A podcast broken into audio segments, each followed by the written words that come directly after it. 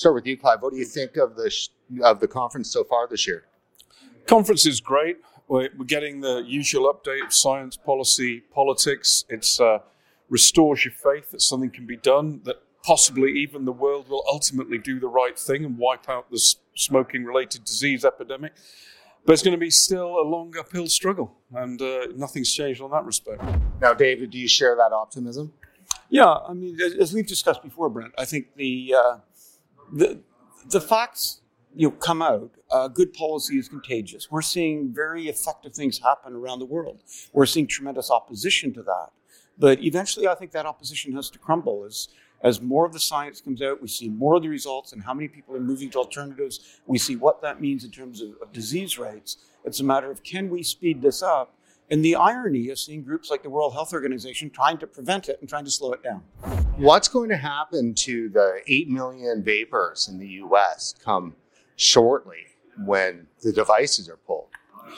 Um, most of them, most of most of the existing eight million vapers will find some kind of workaround. Uh, they'll mix their own liquids. They'll buy devices uh, on the black market. Uh, they'll use what they've already got. Uh, they will be fine. The people we should be worried about are the remaining 30 million smokers um, for whom vaping will become a much more difficult thing to switch to. So it's, it's not just the existing stock of vapers, it's the potential vapers in the future that the FDA is going to be uh, blocking from switching from high risk to low risk. And you know, the way they're carrying on in the States now, essentially, you know, millions, millions more will get sick and die as a result of basically completely incompetent regulation by the Food and Drug Administration. In many places all around the world, Canada, the US, um, especially Canada, because that's where I'm from. I mean, there's a lot of people who accept harm reduction when it comes to drugs. Right, yes. whether they're in Health Canada or in their local public health units or whatever, but then when it comes to tobacco harm reduction, they're they're adamantly opposed to it.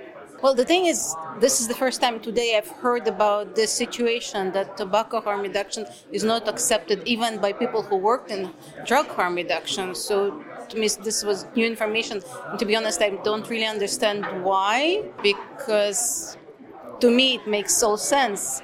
And having a lot of people around me who have been smokers but had to quit for whatever reasons. And a few years ago, no one knew about you know vaping or snus is the first time I hear about this today, and how it helped in Sweden. So I think this information has to be out there and just you know put it as available as possible on the market, as you would say, and then just you know see if it works because you have to talk with the policy advisors and opinion makers and the people who make the difference for the legislation. So the strapline for the event uh, this year is tobacco harm reduction here for good. Is it here for good? Yeah, definitely it's here for good. Yes, it it has changed the whole thing. If you look at in the past, it was pretty much a pharma thing, right? So you can see now that the companies are developing, are moving, are transforming themselves. So it's definitely it's for good. I have no doubt about it. How about you? What do you think of the conference so far this year? Well, I think for me it's one of the best conferences regarding harm reduction, actually, and in which you know you can find people with completely different backgrounds uh, talking about you know the same topic and following a kind of same goal. So I really believe it is very useful and very interesting in general, and we are you know going forward and uh, hopefully uh, in a short period of time getting new new things, uh, you know, regarding this uh, relevant topic that is harm reduction. Yeah. How's the conference going for you this year? What's been your favorite session? Yeah, mm, the nicotine, the effects of nicotine. This was uh, yesterday in the afternoon, and I am not. Uh, I I don't know about. Uh, I I don't know about uh, this uh, these um, points and a lot of uh, a lot of information that I don't know. I am a smoker. I am a journalist too, but I don't have in my hands, or uh, maybe for the for the regulation in Spain that is really strong. I don't have information, and for me, it's really new. Let me ask you this: It seems that Health Canada is doing a pretty good job managing the vaping file. Ah, yes, thank you. Um, it's it's sad, right? Because for vaping to work, it needs to have three things. It needs to be effective, which means you need a lot of nicotine. It needs to be affordable, which means you can't tax it. And it has to be enjoyable, which means you don't have flavors. So in Canada, we're trying to get rid of the three things that actually make vaping work. I was a little hopeful recently because several groups have been criticizing Health Canada because they had this thing about uh, a 5% by 2035 tobacco endgame. And clearly they're not going to meet that. And in England and in New Zealand, when they realized they weren't going to meet their tobacco endgame, they had a comprehensive review of, of their tobacco control policy, which included vaping as a way to help them meet their target. And I was a little optimistic that Canada may go that way. But now, pretty much out of left field, they have this strange idea that if we put warning labels on individual cigarettes, that's going to make a huge difference.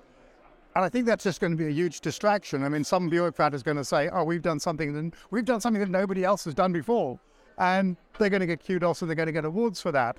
But cigarette smokers are also very good at ignoring all the warning labels that are already on cigarettes. I'm sure that an extra warning label on an individual cigarette is going to make absolutely no difference to them. Why is consumer why is the consumer important in this whole mix? Well, because we are the stakeholders. And if it was in any other situation, you know, whether it was to do with drugs, whether it's to do with patients' care in hospital, whether it's to do with um, blood cancer, I mean, you know, they have, they put a whole load of effort into bringing in the stakeholders in this because actually we are the experts of us. We are the experts. Nobody is more expert than we are. Um, and if in fact they were to ask us, which sadly they don't, you know, on the contrary, they ban us. You know, they ban people from coming to the GFN, which is ridiculous. I mean, this, I've been coming here since 2015, 2016.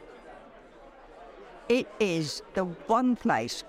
There are others, but in my opinion, this has always been the place where consumers and scientists and and some industry as well from both sides can all get together and I, I love it. I've missed it. So, you know, I mean, heads up to to the, the to the GFN.